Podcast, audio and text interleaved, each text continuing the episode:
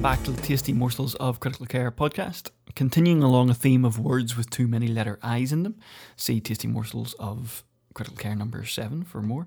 Today we look at necrotizing fasciitis, or neck fash to its friends. What clinical signs might help us to diagnose this?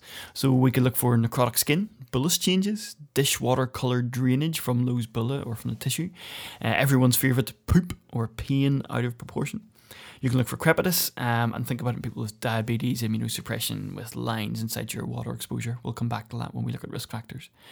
The other thing I find useful to think about over the years is whenever you see a cellulitis with hypotension or a cellulitis that's needing ICU admission, then you should be strongly considering necrotizing fasciitis as a diagnosis that you just haven't found yet.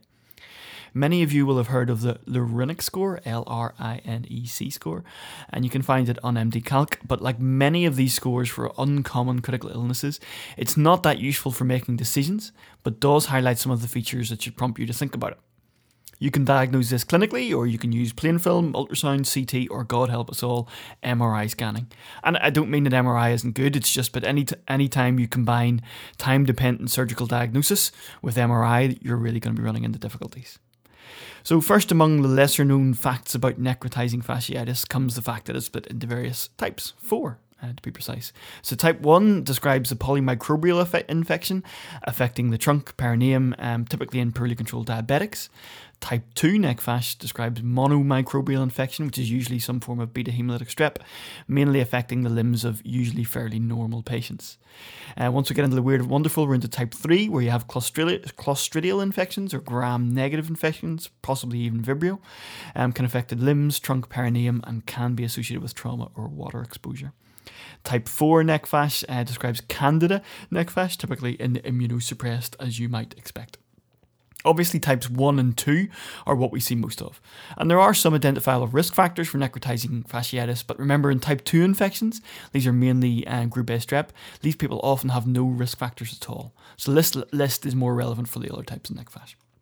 You can look at diabetes, alcohol misuse, peripheral vascular disease, renal failure, recent surgery or trauma, malignancy or immunosuppression, injection drug use, and varicella zoster virus or chickenpox. It is unusual, but it is a well described risk factor in kids, which I have seen and missed on a number of occasions. If you weren't already aware, then a key take home point is that surgical debridement is of the essence here. Surgery involves removing everything where the fascia pulls away when it's not meant to. Generally, a second look at 24 to 48 hours to see if there's any progression is a good idea. Medical treatment um, lies more in our domain as the intensivist looking after the patient, and antibiotics are going to be the mainstay. And recommendations here will vary by country and by hospital.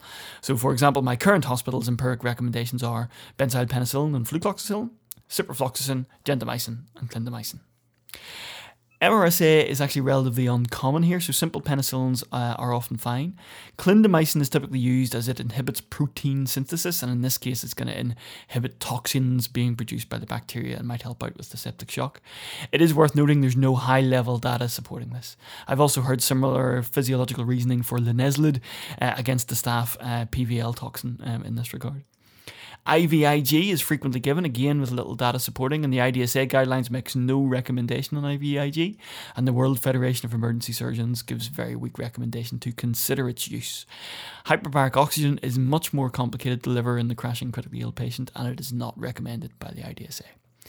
So for some further reading and references and rationalizations, you can go to Tasty Morsels of Emergency Medicine, number 12, uh, Oh's Intensive Care Manual, chapter 72, and there's some guidelines from the IDSA, first author Stevens in 2014, and the World Society of Emergency Surgery Guidelines, with lead author being Sartelli in 2014 also.